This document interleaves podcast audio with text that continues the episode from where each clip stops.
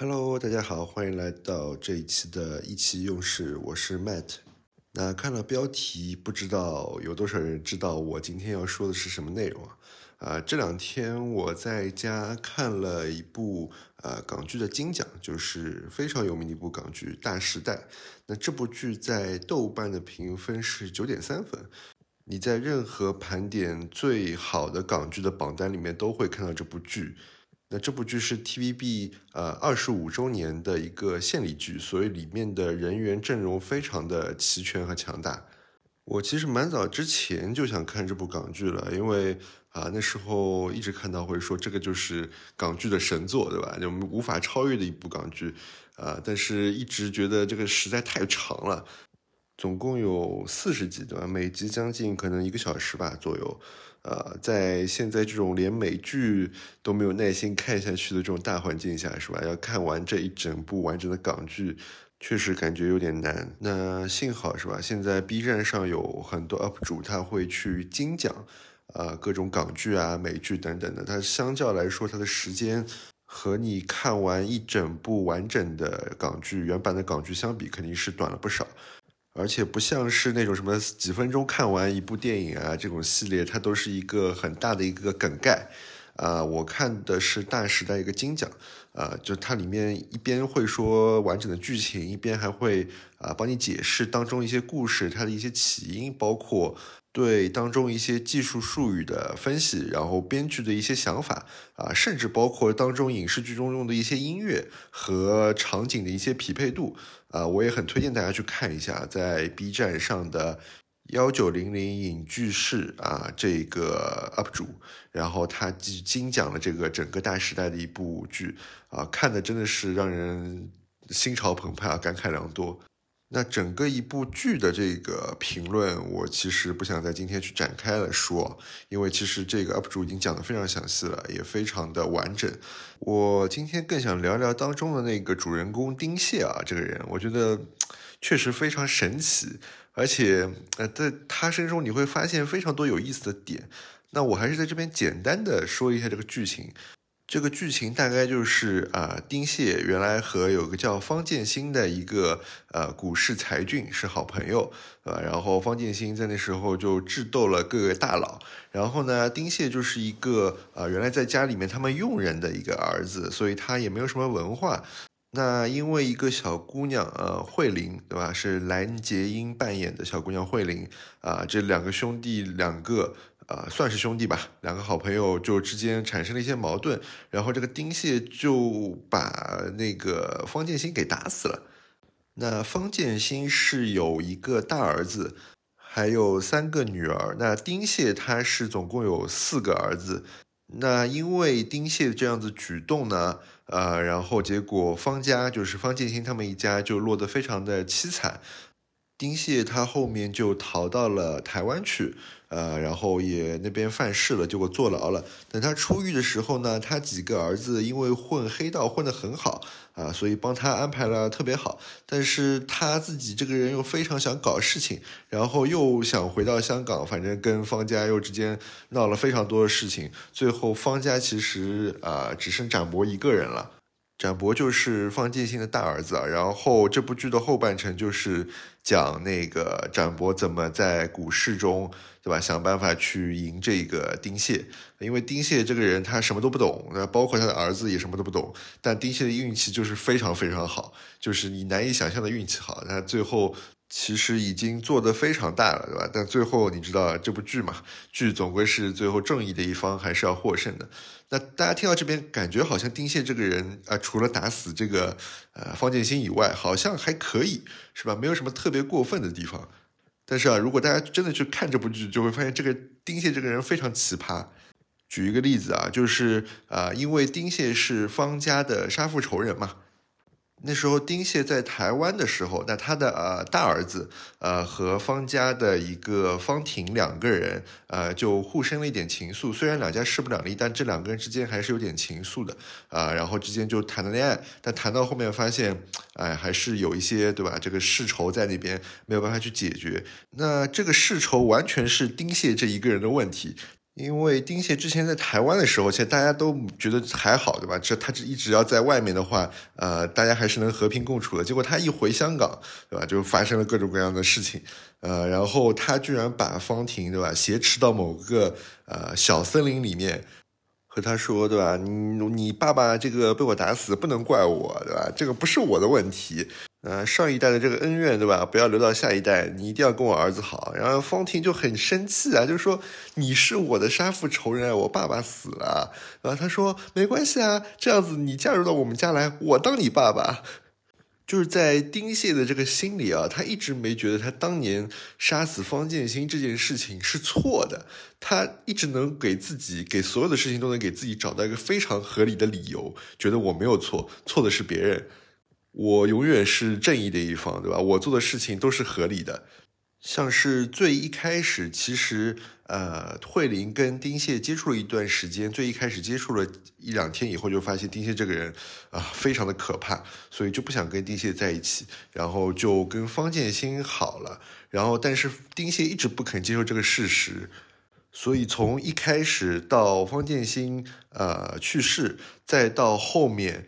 啊，所有的剧情里面都有一条线，就是啊，丁蟹一直缠着慧玲，啊，想让慧玲对吧嫁给他。他心里一直说，慧玲你是爱我的呀，为什么要一直这么折磨我，对吧？然后慧玲无数次的跟他说了，说我不喜欢你，我非常讨厌你，我喜欢的是方建新。他都觉得啊，你不要再考验我了，对吧？你是真的是喜欢我的，你知道吗？他就是你没有办法跟他讲道理，就是他的道理，就是他一直认为他的道理就是最好，最就是天道。对吧？你你说的话就没有任何道理，对吧？你说的只是歪门邪道，对吧？我说的才是正理。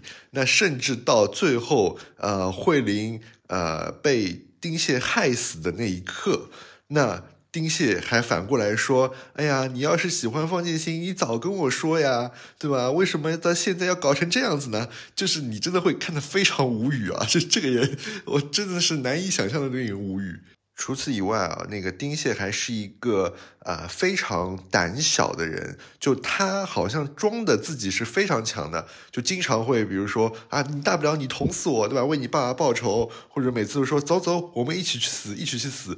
然后假装对吧，拉着那个人想往外走，但是呢，当别人真的说好呀，那我们就一起去啊投降或者一起去死的时候，对吧？他就会说，哎，不要不要不要这样，不要这样。就是他是一个嘴炮上非常强，但是真的到。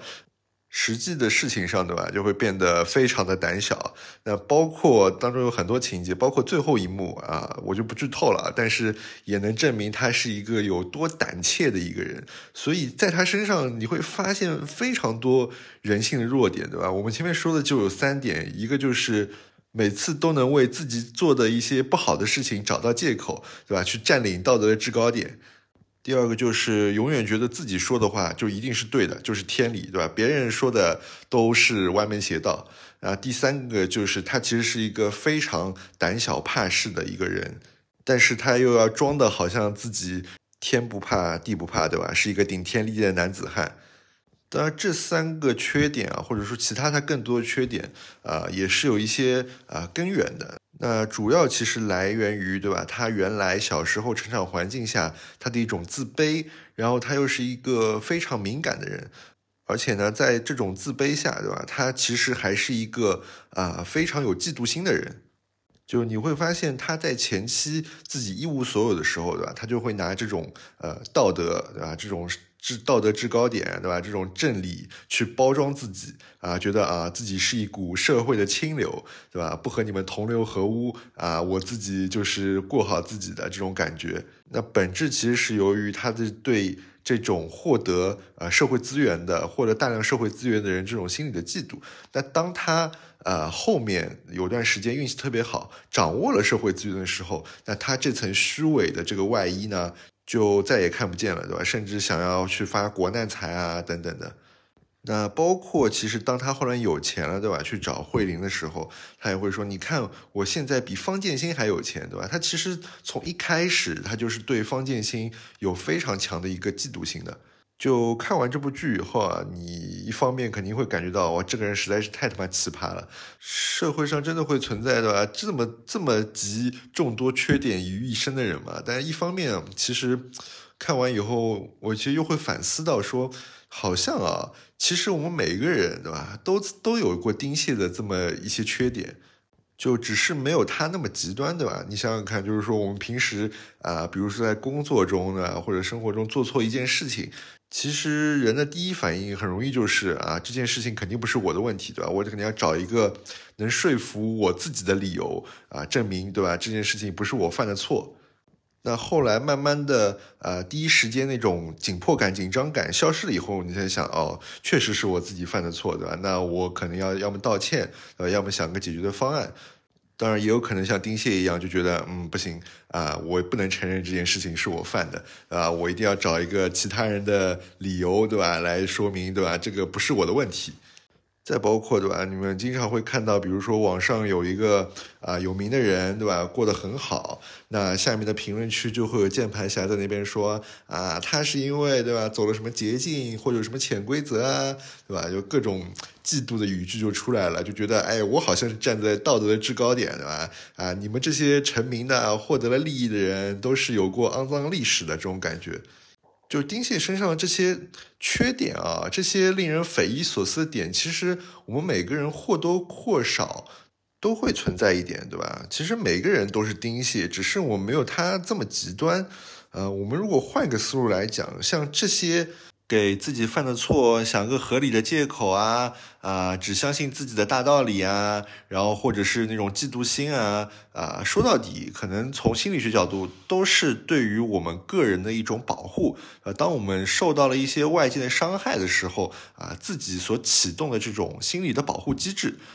所以从这个角度来讲，其实丁蟹是一个非常弱小的人，因为他其实有很强的一个自卑的一个心理，啊，他也非常敏感，然后他的嫉妒心也非常强。那就是因为他的整个心非常的弱小，所以他的保护机制就异常的强大，否则。他自己内部的这个环境和外部的环境相交互的时候，对吧？他就如果没有这个保护机制的话，那他就会被摧残的非常厉害。那到我们普通人的身上也是，对吧？其实我们可能呃没有办法掌握这个世界、这个社会上啊太多的东西。所以，其实我们面对这个世界的时候，对吧，也会有一定的这种无力感啊。有时候觉得啊，自己怎么这么弱，对吧？或者有时候怎么自己怎么这么糟糕，那也会启动这种心理上的这种保护机制，对吧？能够让自己不会去太陷于这种呃焦虑啊、这种难受的这种情绪。那在这个情况下，我们就会啊启动一些我们说的人性的一些缺点，对吧？会编一些理由说啊，这个不是我的问题。那我们也会产生一套自己的大道理，对吧？我只相信我自己的这套东西，对吧？你的其他人说的都是 bullshit。那看到一些可能呃社会上比较成名的，或者说啊活得比较好的人，对吧？也会有一些啊小小的嫉妒，对吧？想办法去诋毁他们。那我们也说过，其实有个理论叫“人之初，性本恶”，对吧？啊，只是因为社会的这个教化，对吧？让人展现出这个善良的一面。当然，我们不去讨论啊，这个理论是否准确。但是我相信，其实这些缺点，从本质上来说，就是啊自我机制的一种保护，让自己啊免于太受到外部世界的这个伤害。当然，我不是说啊这个东西啊值得去推崇，或者说啊我们应该去赞扬这种保护机制。那它本质还是由于我们自己的内心，对吧？它不够强大，所以才需要这种保护机制来作用。就如果我们真的活成像丁蟹这个样子，其实是很可怕的，甚至可以说是有点反社会的一个情况的。就我们当然避免不了，对吧？其实每个人心里都有一个丁蟹，每个人其实都是丁蟹。但是呢，你做人也不能太丁蟹，对吧？相较来说，我们还是要寻找到一些更正规的一些途径，怎么样去能够让自己和这个社会更和谐的去进行一个相处？那一个办法就是啊，让自己变得更强大。啊，我们可以说这个更强大是两方面的，对吧？一方面可能是我们物质层面，对吧？能够赚到更多的钱，对吧？能获得更多的资源，啊，靠自己的这个努力打拼出一番东西。那第二个就是，如果对吧，确实啊，运和势不在你这边，啊，你的努力没有换回你所需要的东西，那怎么让自己的心理变得更加强大？我们中国人说，对吧？宠辱不惊，对吧？不以物喜，不以己悲。呃，怎么能够让自己的心里真的有一股从容的力量在那边？当面对啊生活对我们的折磨啊摧残的时候，对吧？我能更坦然的去面对这些事情，那不找一些虚头巴脑的理由，对吧？真的去相信，对吧？这个世界存在的这些真理，不要用自己的一套啊歪门邪道的逻辑，对吧？去麻痹自己，不相信这个世界的这个真实性。那除了这个让自己更加强大以外，我们肯定还是需要啊，社会层面啊、道德层面的一些约束，对吧？来约束我们的一些行为，约束我们的一些思想。社会去宣扬的，对吧？最正确的一个价值观、一个世界观，能让我们分辨，对吧？当我们产生了这种嫉妒心理啊，对吧？这种。不愿承认自己错误的这样子心理的时候，我们要能分辨出啊，这个东西是不对的，是错误的，是会影响到别人，甚至影响到自己的这个心智的成长的。那这样子对吧？一个从我们自己主观的啊方面去出发来去约束自己，另外一个从客观的社会的角度来约束我们。那这两方面双重的一个作用对吧？能够让我们对吧，在面对一些事情的时候，面对真正的困难的时候，不去逃避啊，去直面它。去看到对吧自己的错误，那进一步的去改进自己，让自己变得更好。那我相信这才是一个正确的路径，而不是像丁蟹一样一直靠自己的这种对吧？我们叫蟹穴对吧？这个自己的这个大道理啊，去麻痹自己啊，去逃避这个社会，他不敢直面这些他自己犯的错误对吧？他自己存在的这些问题。才不会造成我们说的对吧？丁蟹报仇点到为止啊，丁蟹报恩家破人亡，对吧？这种局面，那也不会造成他最后的这个非常悲惨这样一个结局，好吧？反正我们每个人肯定会有丁蟹的一些影子，但是做人千万不能太丁蟹。那这就是这一期的意气用事，那谢谢大家收听，我们明天再见，拜拜。